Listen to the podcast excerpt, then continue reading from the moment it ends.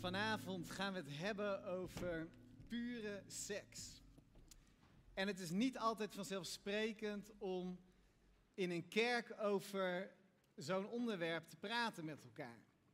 Inmiddels is dat denk ik in de Stadskerk begint het misschien al een beetje normaal te worden hè, met deze prekenserie, zeven zondagen achter elkaar.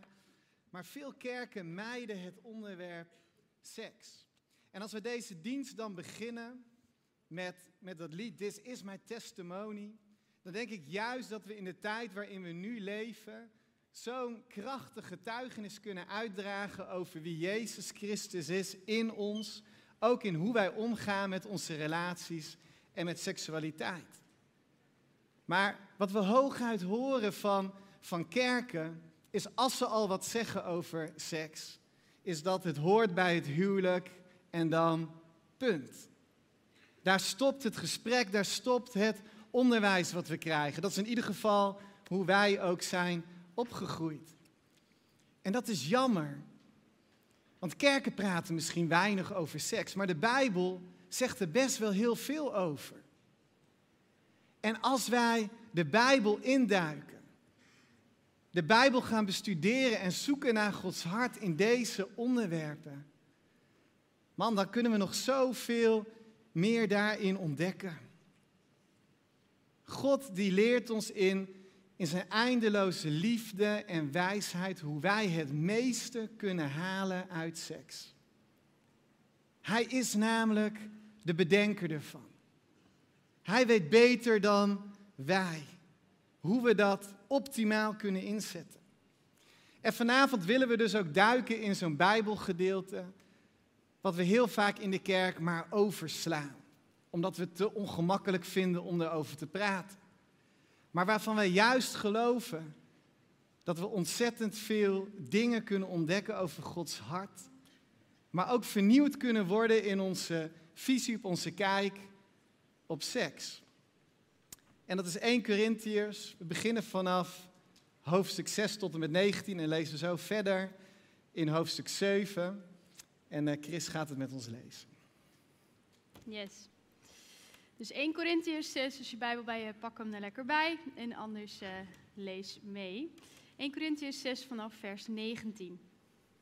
Of weet u niet dat uw lichaam een tempel is van de Heilige Geest, die in u woont en die u ontvangen hebt van God? En weet u niet dat u niet van uzelf bent? U bent gekocht en betaald, dus bewijs God eer met uw lichaam. En dan hoofdstuk 7. Dan nu de punten waarover u mij geschreven hebt. U zegt dat het goed is dat een man geen gemeenschap of seks met een vrouw heeft. Maar om ontucht te vermijden, moet iedere man zijn eigen vrouw hebben en iedere vrouw haar eigen man. En een man moet zijn vrouw geven wat haar toekomt, evenals een vrouw haar man. Een vrouw heeft niet zelf de zeggenschap over haar lichaam, maar haar man. En ook een man heeft niet zelf de zeggenschap over zijn lichaam, maar zijn vrouw. Weiger elkaar de gemeenschap niet. Of het moest zijn dat u er wederzijds mee instemt u enige tijd aan het gebed te wijden. Kom daarna echter weer samen. Anders zal Satan uw gebrek aan zelfbeheersing gebruiken om u te verleiden. Ik zeg u dit niet om iets op te leggen, maar om u tegemoet te komen. Yes. Seks wordt hier beschreven als het geven van je lichaam. En daarbij komen we gelijk al bij een mooi punt. Want ik hoor vaak jongeren ook in deze kerk de vraag stellen: ja, maar wat is seks dan precies? Maar hier wordt geen onderscheid gemaakt in dit gedeelte tussen je lichaam geven in geslachtsgemeenschap, in de daad. En tussen seksuele handelingen, bijvoorbeeld het bevredigen met je handen of met je mond. Nee, het gaat hier in alles over het geven van je lichaam. Seks in de Bijbel is het toevertrouwen van je lichaam aan een ander. Maar als we dan dit gedeelte lezen, en we lezen hoofdstuk 4, ja, dan zien we toch een beetje een, een rare, misschien zelfs schokkende uitspraak van Paulus. Paulus zegt hier namelijk, een vrouw heeft niet zelf de zeggenschap over haar lichaam, maar haar man. En de man heeft niet zelf de zeggenschap over zijn lichaam, maar zijn vrouw. Als je andere Bijbelvertalingen erbij haalt, dan staat er zelfs dat je de baas bent over elkaars lichaam. Er staat in een vertaling dat je geen nee mag zeggen als de ander zin heeft. Klopt dit wel? De Bijbel wordt hier een beetje eng, toch? Dit is niet hoe we het hebben geleerd op school.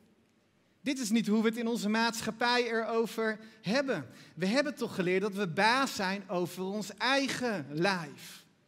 Dat niemand anders dan jijzelf zeggenschap heeft over jouw lichaam en bepaalt wat ermee gebeurt. Hoe kan Paulus nou zeggen, mannen, jullie hebben zeggenschap over het lichaam van jullie vrouw en vrouwen, jullie hebben zeggenschap over het lichaam van jullie man? Toen ik dit voor het eerst las, dacht ik wel inderdaad, dit is echt een beetje gek. Want wat wij als vrouwen in deze tijd leren, in deze maatschappij, is dat je juist voor je eigen lichaam moet opkomen en het moet beschermen. Want laten we eerlijk wezen, vrouwen, hoe vaak ben je niet in je kont geknepen in het uitgaansleven? Of misschien krijg je of ken je mensen die dat hebben gekregen, uh, seksueel getinte berichtjes. Of zelfs dickpics op je telefoon. Ik moet heel even daarbij een uitstapje maken. Mannen, stop daarmee. ik weet niet wie dit bedacht heeft, hoe het ooit begonnen is. Maar volgens mij kan ik generaliserend voor alle vrouwen spreken. Stop daarmee. Even daarbij gelaten. Maar laten we teruggaan, want seksueel overschrijdend gedrag, dat is gewoon ook deze tijd. je hoeft maar misschien over straat te lopen. Ik weet niet of jullie dat zelf ook hebben gehad. Ik heb die ervaringen wel. Is dat er een groepje mannen ook uh, verderop is. En je weet gewoon, je merkt het, je voelt het en alles. Ze zijn je aan het uitchecken. En ze kijken je net even te lang aan. Het voelt gewoon bijna alsof je uitgekleed wordt met de ogen die daar zitten te kijken. We voelen ons onveilig. We krijgen een onveilig gevoel door bepaald gedrag. En in de afgelopen periode, ook in het nieuws, uh, door de gebeurtenissen bij The Voice en bij Ajax, Waar jarenlang opeens eh, aan het licht is gekomen dat vrouwen jarenlang seksueel getinte berichtjes kregen. Niet gewenst. En daarin ook handelingen. En als je de getuigenissen leest en hoort van die vrouwen, dan zijn er vrouwen die daarin zeggen: Ja, ik twijfel of het niet komt door mezelf, of ik het niet heb uitgelokt. Maar laten we heel stellig hierbij ook zeggen: het mag nooit gebeuren dat jij als vrouw daarin ongewenst betast wordt of daarin berichtjes krijgt die net niet kunnen. Als jij je niet veilig voelt in een situatie, loop er dan van weg. Kom nooit op een plek daarin dat jij je niet veilig voelt. Maar door al deze geluiden en gebeurtenissen, misschien in je eigen leven of in dat van je vriendinnen, hebben wij zoiets van: wij leren om ons lichaam juist te beschermen en om ons voor ons lichaam op te komen. En daarin juist ook dat mannen onveilig zijn. Je zou toch dan zeker niet die zeggenschap over jouw lichaam opeens aan zo'n man toevertrouwen? Ja, er is inderdaad veel misbruik gemaakt door mannen over het uh, lichaam van vrouwen. En niet alleen bij vrouwen.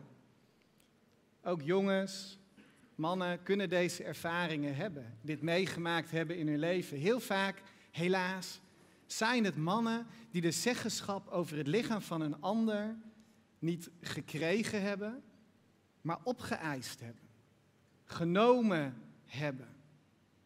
En niet alleen in situaties die Christina benoemt, niet alleen als je op straat loopt of als je een berichtje krijgt, ook in relaties. We hebben het vorige maand ook bij Kingdom Culture gehoord dat heel veel meiden ook ervaring hebben met, met vriendjes die over hun grenzen heen gaan. Die nemen wat niet van hun is. En zelfs in huwelijken kun je die ervaring hebben. Dat genomen wordt wat je niet gegeven hebt. Het is dus heel begrijpelijk dat in een wereld waarin wij leven, de roep om op te komen voor je lichaam steeds sterker klinkt. Maar we horen ook wat anders in onze maatschappij. Het lijkt er haast haaks op te staan. want enerzijds moeten we dus opkomen voor onszelf en beschermen, maar de andere kant worden we ook aangemoedigd om in seks maar te doen wat voor jouzelf goed voelt, wat jij lekker vindt. Dat is een beetje de maatstaf. Daarin worden we aangemoedigd. We nemen niet alleen zeggenschap over ons lichaam om ons te beschermen. Nee, we willen de zeggenschap over ons lichaam ook helemaal niet geven aan een ander. Toch?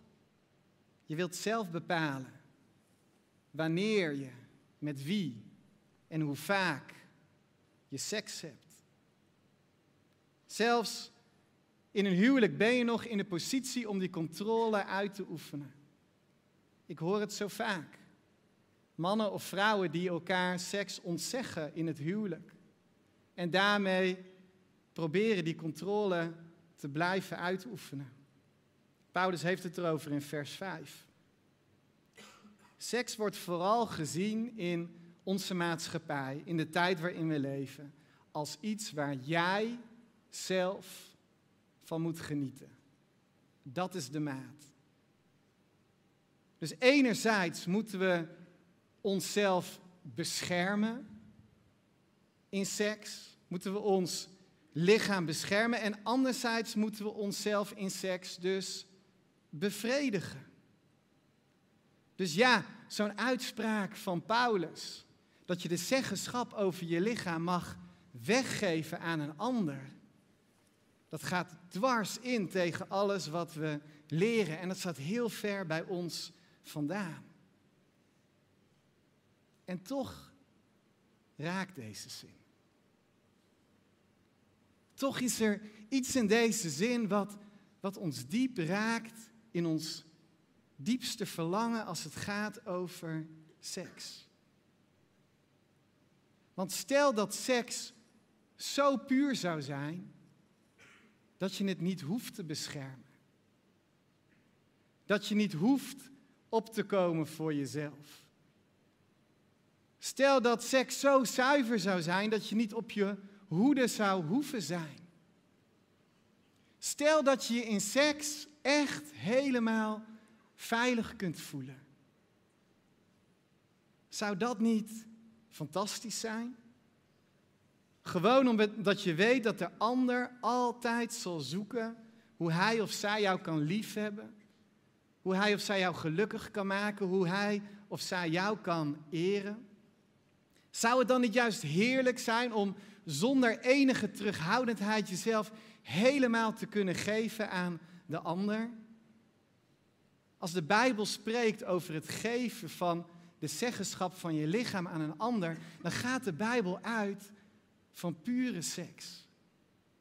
Seks die puur en, en zuiver is. Seks die niet is zoals de wereld ons leert, maar zoals God het heeft bedoeld.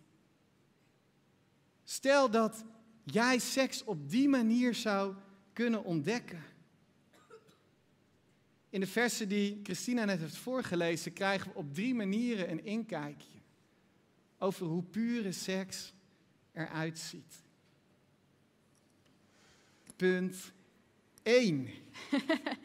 Het eerste punt. Zoals je aantekeningen maakt, hier komt hij. Pure seks komt voort uit de diepe waardering voor het lichaam.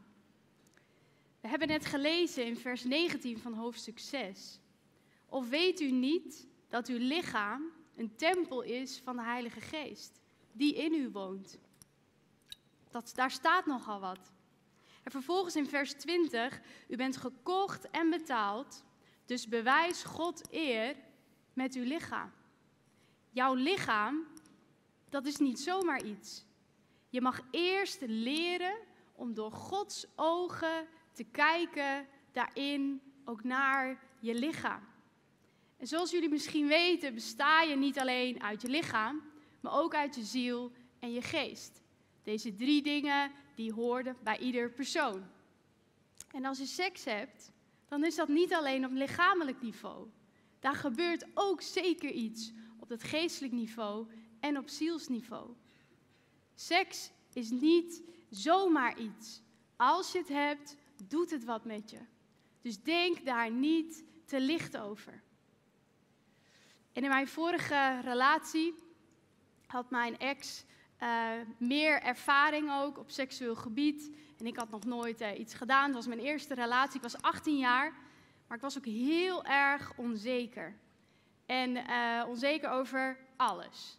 Ik denk dat de meeste vrouwen zich wel een beetje kunnen relaten. Um, op den duur ga je op zoek naar bevestiging. Want we willen allemaal mooi gevonden worden, toch? En ik zat destijds in die relatie en het voelde goed. We waren super verliefd op elkaar. En uh, de relatie was ook begonnen met een beeld dat we zouden trouwen. En doordat ik zo onzeker was, was ik wat toegefelijker op, het, op lichamelijk gebied. Want ik voelde me op die momenten geliefd en mooi als vrouw. En daarin gingen we telkens een stapje verder. En er waren wel eens momenten dat ik erover nadacht van... hé hey Chris, is dit oké? Wat vind je hiervan? En dan stelde ik mezelf weer gerust met de gedachte... ja, maar we hebben de daad nog niet gedaan. Dus het is oké. Of, maar we gaan toch trouwen, dus wat maakt het eigenlijk uit? Uiteindelijk maakte na een jaar mijn ex de relatie ook plotseling uit. En daar stond ik, met lege handen. En mijn droom viel eigenlijk in duigen. En ik dacht, als ik nu denk, als ik nu terugkijk, heb ik spijt van de dingen die we daarin op lichamelijk gebied gedaan hebben. Ik had het eigenlijk willen bewaren voor het huwelijk. Maar destijds wilde ik me zo graag geliefd voelen als vrouw en mooi voelen. En ik denk dat we dat allemaal wel kunnen herkennen. Want namelijk in iedere jonge vrouw ligt er een soort leegte om ons geliefd en mooi gevonden te voelen. En daarin kun je dus ook toegefelijker zijn als je in een relatie zit. En gedachten als mij ook hebben van hé hey, ja, maar we gaan toch trouwen of het voelt goed en ik voel me daarin wel gezien. Maar daarin is er maar één plek waar je moet zijn om die leegte te vullen. Er is maar één plek om daarin je compleet geliefd en mooi te voelen. En wij vrouwen hebben er heel veel voor over om dat te doen. En de wereld biedt ons ook heel veel. Maar we mogen komen bij de voeten van Jezus. Het klinkt misschien cliché, maar het is echt waar. Door eerst op die plek te komen als vrouw en daaruit je identiteit te gaan ontdekken. Om daaruit eerst op die plek te komen dat God je mag laten zien wat de waarde is van je lichaam. Vanuit die plek kan jij komen dat je op een veilige manier en een pure manier ook de zeggenschap over je lichaam op een veilige manier kan geven aan je partner. Maar dan is het eerst heel goed om bij Jezus alleen te zijn. En je identiteit als vrouw ook eerst te vinden bij Hem. Ja, we zien ons lichaam, denk ik ook heel vaak, maar gewoon als gebruiksvoorwerp. Als je honger hebt, dan ga je eten. Als je moe bent, ga je slapen. Als je opgewonden bent, dan zoek je naar bevrediging en zorg je dat je klaarkomt. Maar het lichaam is zoveel meer dan dat. Je bent van God. Je lichaam is van God. Dat, uh, de, de versen die Christina net las, zegt je bent gekocht en betaald door het kostbare bloed van Jezus. Je bent niet van jezelf, je bent van Hem. Je hebt je lichaam gegeven aan Hem. En deze versen zeggen, daardoor ben je, is je lichaam de tempel van de Heilige Geest geworden. God kiest ervoor om met zijn geest in ons te wonen. Dit is zijn huis. Kijk naar je eigen lichaam. Dit is zijn huis. Dit is de plek waar Gods geest wil wonen. En jouw lichaam is dus ook in Gods ogen heilig? Ga je op een heilige manier met jouw lichaam om?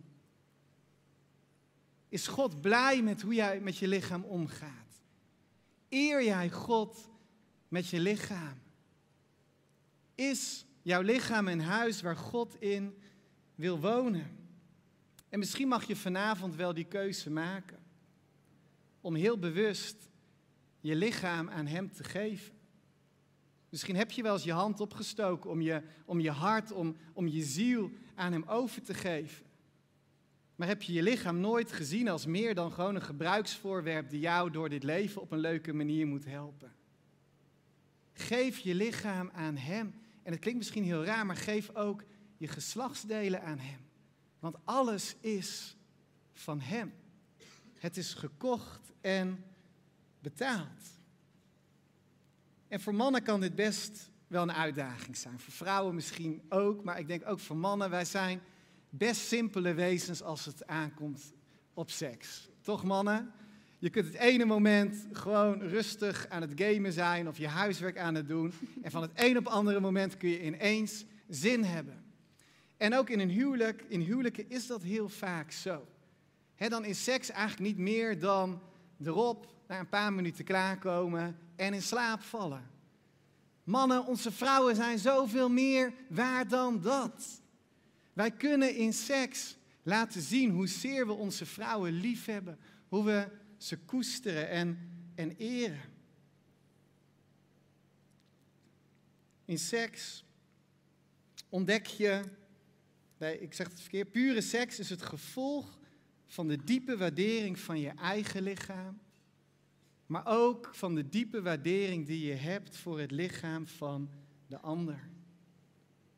En iets wat zo waardevol is, daar wil je geen misbruik van maken. Iets wat zo waardevol is, dat, dat wil je koesteren. Pure seks ontstaat als je op die plek komt je niet langer hoeft op te komen voor jezelf. Je niet meer hoeft te beschermen tegen de ander op geen enkel gebied. Maar als je je volledig, zonder enige terughoudendheid, kunt geven aan de ander, omdat je weet dat hij, dat zij, jouw lichaam waardeert zoals God het waardeert. Vind je waarde in Jezus.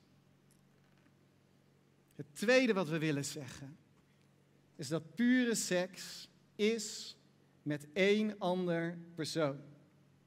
We lezen dat in vers 2 van hoofdstuk 7. Daarin zegt Paulus dat iedere man zijn eigen vrouw moet hebben en dat iedere vrouw haar eigen man moet hebben. En hij zegt dat met de bedoeling om te voorkomen ja, dat je schade ondervindt door, door met meerdere mensen seks te hebben. Pure seks is niet bedoeld voor meerdere personen, maar voor één. En die zekerheid, lieve vrienden, die vind je alleen in het huwelijk. Natuurlijk kun je in een relatie ook het gevoel hebben dat de ander helemaal voor jou gaat en dat jij helemaal voor de ander wil gaan. Maar ik denk dat hier ook genoeg mensen in de zaal zitten die kunnen getuigen, ja, ik heb in zo'n relatie gezeten, maar uiteindelijk is er toch een einde aangekomen. En ik weet ook dat huwelijken soms eindigen in scheidingen. Maar je mag ervan uitgaan dat als de ander met haar mond en met haar hart belooft om voor jou te gaan en bij jou te blijven, in voor- en tegenspoed, in ziekte en gezondheid, totdat de dood jullie scheidt of Jezus terugkomt, dat die ander zich daar ook aan zal houden. Juist die zekerheid, die belofte, stelt ons in staat om seks te beleven met één ander persoon. En begrijp ons niet verkeerd, die keuze voor één persoon is niet makkelijk. Christina deelde net iets over de ervaringen die zij had met haar ex. En ook voor mij is seks een enorme strijd geweest in mijn leven. Ik worstelde bijvoorbeeld met homoseksuele gevoelens. Ik heb lange tijd vastgezeten in pornografie. Ik heb dingen gezien en gedaan waar ik spijt van heb.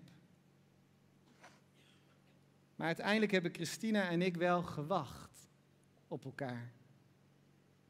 En zijn we allebei als maagd het huwelijk ingegaan. Wij waren de eerste voor elkaar. En dat was niet makkelijk. Maar we ervaren het allebei als het meest kostbare geschenk dat we elkaar hebben kunnen geven. En wat we ook erg waarderen aan deze keuze, is dat we hierdoor ook geen vergelijkingsmateriaal hebben.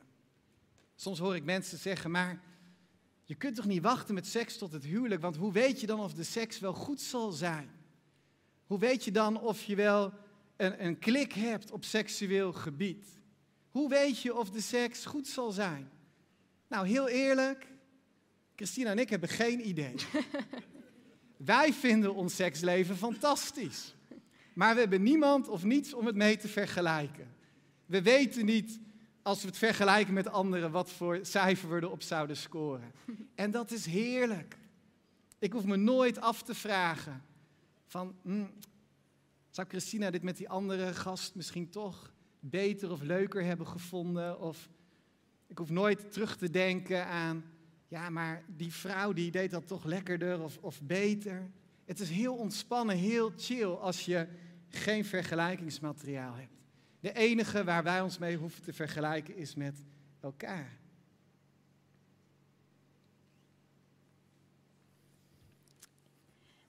In het huwelijk mag je daarin seks ook gaan ontdekken. Want seks is iets goeds, dat is iets leuks. En ja, dat zeg ik hier vanaf het podium.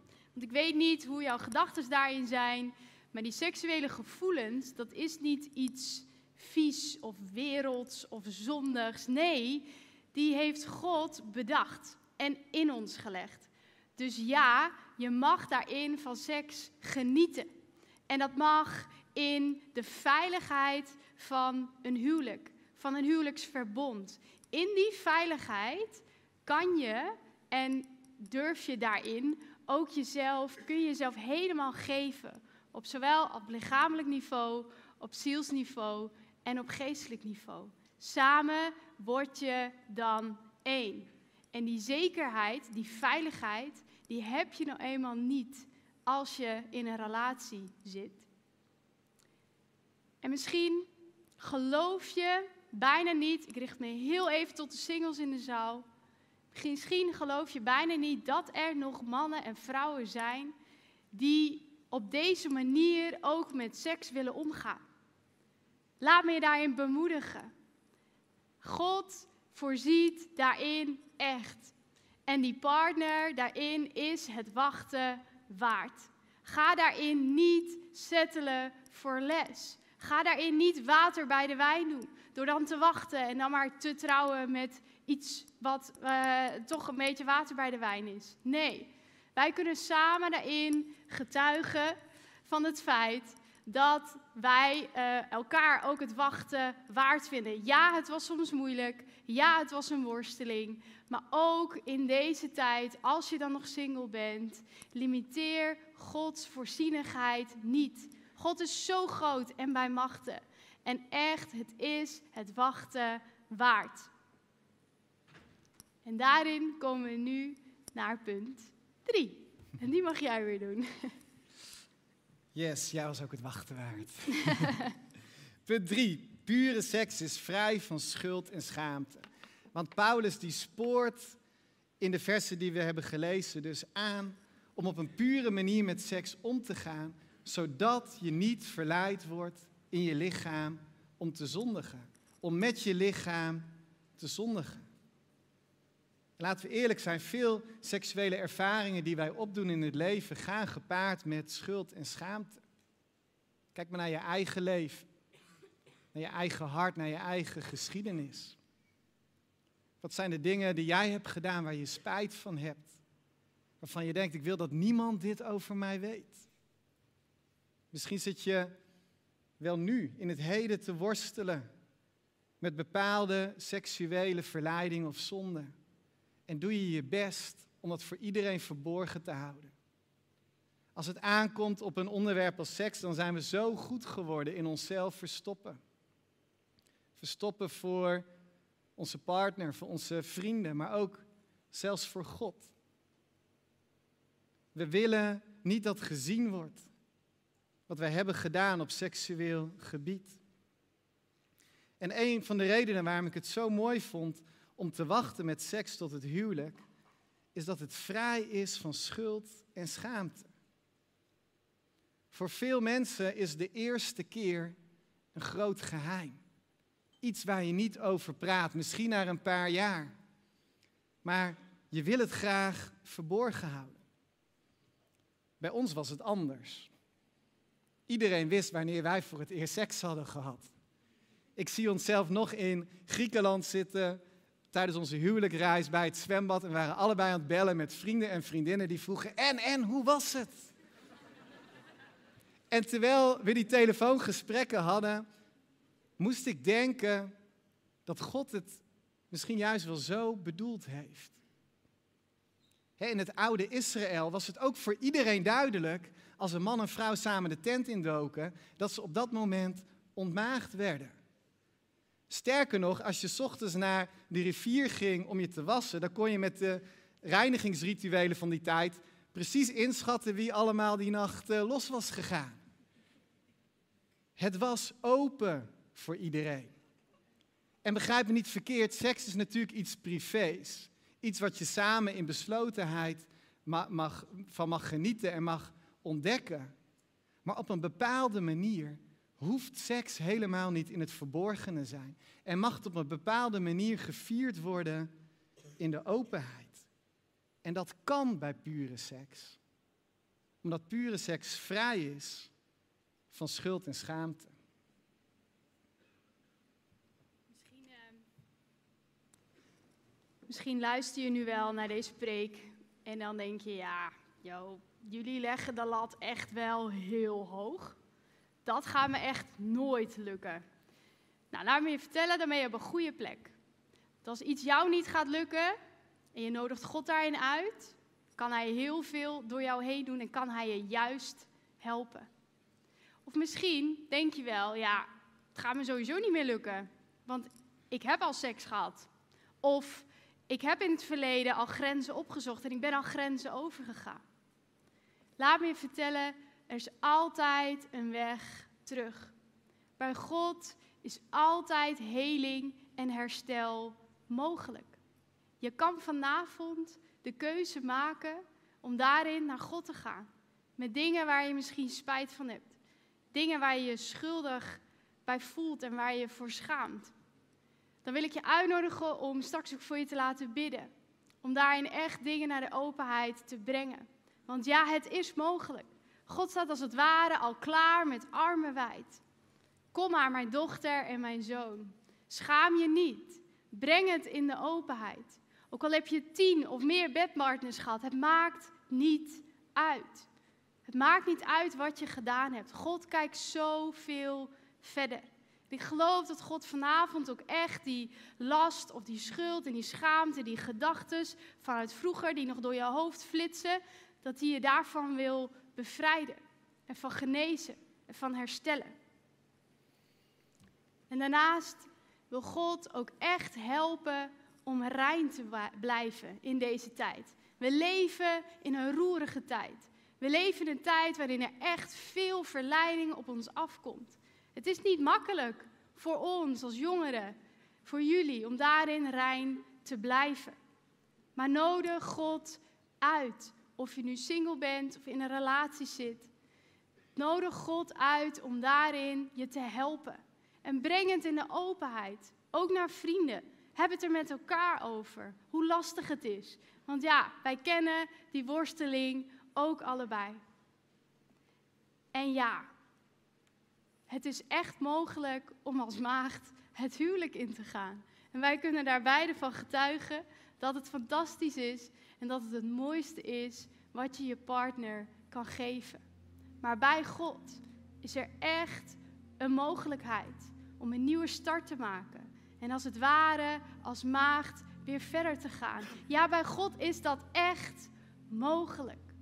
En laten we daarin samen, juist in deze tijd, een heel ander geluid laten klinken als kerk hier in Nederland. Laten wij daarin samen als Gods kinderen juist op het gebied van seks onze lichamen als niet zomaar iets beschouwen. Daarvoor is het te kostbaar en te mooi gemaakt. Laten we samen daarin echte liefde laten zien naar de wereld om ons heen. En echte liefde draait niet om jouzelf. Echte liefde gaat juist om de ander. Amen. Laten we daarin een getuigenis zijn. Laten we nogmaals in onze relaties, in onze seksualiteit, een testimony geven aan deze wereld over wie God is. En wat God beter begrijpt dan wij zelf, is dat seks het puurst beleefd wordt als er zoveel vertrouwen en zoveel veiligheid is tussen beide partners, dat ze zich helemaal zonder enige terughoudendheid aan elkaar durven en kunnen geven. Seks is het mooist als je de zeggenschap over je lichaam kunt geven aan de ander. Vanuit een diepe waardering voor elkaars lichaam. En omdat je weet dat die ander de enige is en jij ook voor die ander. En als je vrij bent van schuld en van schaamte. Dit lichaam is van mij. Dit lichaam is van haar. We hebben het aan elkaar gegeven. Het is het kostbaarste wat we elkaar konden geven. En we hadden het niet anders gewild. En we bidden jullie allemaal toe dat jullie ook op die manier seks mag ontdekken. Zoals God dat voor je bedoeld heeft. Amen. Amen. Zullen we samen bidden?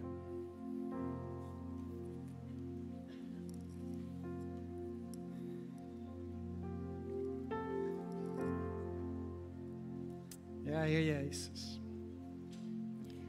We komen voor uw troon. En we erkennen, u bent zo goed. U bent zo wijs. U bent zo vol van liefde. Heer, we danken u dat u seks op zo'n mooie manier bedacht en geschapen heeft. Dank u wel voor dat kostbare geschenk wat u ons daarin gegeven heeft. Heer, maar u kent ook de wereld waarin we leven. U weet dat er op het gebied van seksualiteit zoveel stuk is.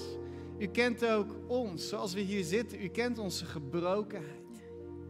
De dingen die ons zijn overkomen, de momenten dat zeggenschap over ons lichaam is genomen door een ander, zonder dat we dat wilden. U weet de dingen die wij zelf gedaan hebben en daarmee onszelf of, of anderen hebben beschadigd. Heer, er is zoveel schuld en schaamte ook hier in ons midden. Maar dank u wel dat uw woord altijd overeind blijft. En dat inderdaad met u altijd er een weg terug is. Dat we ook vanavond opnieuw kunnen kiezen om onszelf te geven aan u. Zodat u ons kunt leiden ook op dit gebied. Jezus, wij zijn zwak. En we kunnen het niet zelf. We hebben u zo hard nodig. Je kom in ons leven en leid ons. Maak ons bewust dat we een tempel zijn van uw Heilige Geest. Maak ons bewust dat, dat wij zijn van u en niet van onszelf. En misschien mag jij inderdaad vanavond die keuze maken. Om je lichaam te geven aan God. En we willen je er niet in manipuleren, we willen je niet daarin pushen of dwingen. Het is echt iets tussen jou en Hem. Maar ben je bereid om, om jezelf helemaal, inclusief je lichaam, te geven aan Hem? En misschien heb je in het verleden al wel eens je hart aan Jezus gegeven en gezegd: Ik wil leven voor U. Maar ben je altijd met je lichaam omgegaan alsof het iets is van jezelf, waarmee je doet waar jij zin in hebt, of wat jou goed uitkomt, of wat jou geeft wat je denkt wat je nodig hebt? Ben je dan alsnog bereid om ook te zeggen, Heer, maar ook mijn lichaam is van U. Ik wil met mijn lichaam U eren. Alles wat ik ermee doe, mijn verlangen is dat U daar blij mee bent. Dat Uw naam daardoor verheerlijkt wordt. Dat een getuigenis van Uw naam daarvan uit mag gaan. En omdat het ook een hele persoonlijke keuze is, willen we gewoon vragen om ieders ogen gesloten te houden en hoofden gebogen. Maar als jij dit moment wil aangrijpen om tegen Jezus te zeggen: Ja, ik ben van u en ja, mijn lichaam is van u. Ik maak deze statement vandaag. Ik geef mijn lichaam aan u. Wil je dan je hand opsteken als stap naar Hem? Jezus, hier ben ik. Ik geef mijzelf. God ziet jullie handen. Wees niet angstig. We hebben deze keuze zelf ook gemaakt. Wil je jezelf geven? Steek je hand op. God ziet jullie handen. Dank u wel, Jezus. We geven onszelf als offer aan. En ik bid op dit moment, kom in de levens van deze prachtige mannen en vrouwen, jongens en meiden. Vul ze met uw geest. Laat hun lichamen een tempel zijn van uw geest. O Jezus, kom over ze en kom in ze.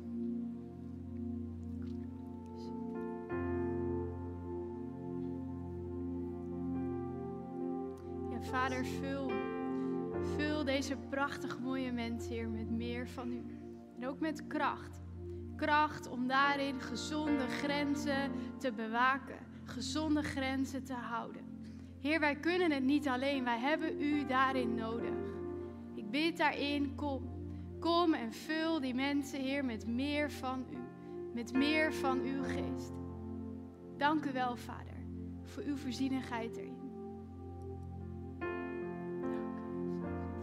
Zullen we samen gaan staan en laten we eerst samen ook een lied zingen om onszelf te geven aan Jezus. En ook te vragen om ons schoon te wassen, ook juist van die dingen die, die verkeerd zijn gegaan op onze weg hier naartoe. Laten we onszelf geven, maak mij rein voor u. Laat mijn lichaam zijn voor u.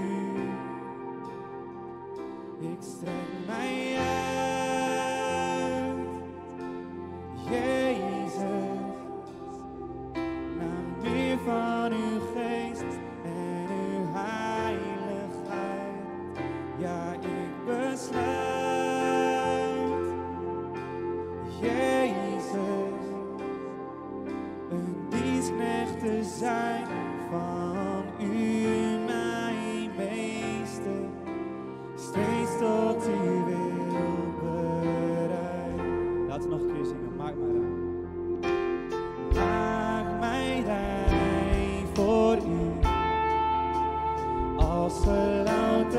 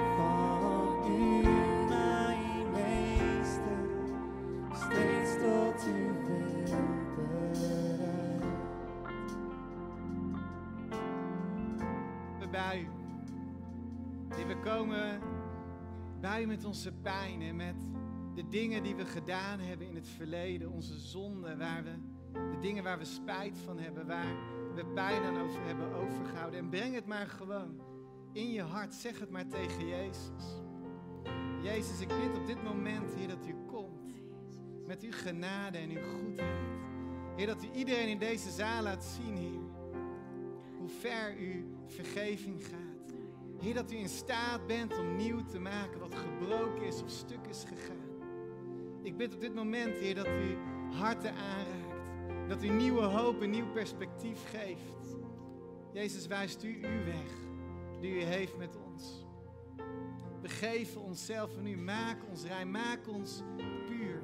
Maak ons zuiver zoals u het bedoeld heeft. Jezus, laat ook onze seksualiteit een getuigenis zijn van wie u bent.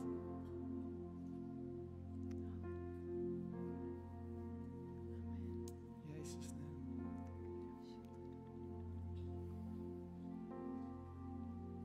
Ik wil ook mensen uitnodigen voor een minister. Ik, ehm, tijdens de aanbidding, tijdens het nummer wat wij nog zongen, Toon mij uw glorie, liet God mij ook een beeld zien. En ik eh, geloof dat er veel mensen ook in de zaal zitten die lasten met zich meedragen. Ook op dit gebied, misschien ook op andere gebieden. Met drukte op je. Het zit in je hoofd, schuld, schaamte. Waarom zou ik dat delen? Nou, eigenlijk zodat God daarin kan komen en het van je weg kan nemen. Ik geloof dat God heel veel wil aanraken vanavond, maar het vraagt wel iets van jezelf. Het vraagt om een stap te zetten. Het in de openheid te brengen naar bij ministriegebed. Als je het spannend vindt alleen, vraag dan even iemand die naast je zit om met je mee te gaan. Ik heb dat ook zo vaak zelf gedaan. Het is zo helend en zo herstellend. Maar het beeldlied ging ook verder. Ik zei ook, heer, ja, dit is prachtig, maar hoe doet u dat dan? En ik zag als het ware dat de zoom van zijn kleed door de hele zaal ging. Het startte in die hoek en het ging zo verder. Het was alsof het gewoon één veeg was. Jij kan heel, een heel groot beeld van die zonde hebben en denken van, nou ja, God die heeft daar niks mee, die kan daar niks mee. Maar voor God is het één veeg en dan is het weg. Als je bij hem komt met je zonde, om vergeving vraagt, dan is daar zijn liefde. En het is zo'n mooie plek om te zijn. Dus ik wil je echt uitdagen en uitnodigen. Worstel je met dingen. Nodig God daarin uit. Laat voor je bidden. En laat daarin echt God werken. Ja. En ook wat we zeiden, als je je lichaam wil geven, misschien wil je er ook nog gewoon persoonlijk voor laten bidden. Of misschien samen met je vriend of vriendin, dat je ook als stel samen voor je laat bidden. Kom, we willen je zo graag zegenen. Zoek Jezus. Zoek Jezus in de waarde van je lichaam. Zoek Jezus in je seksualiteit.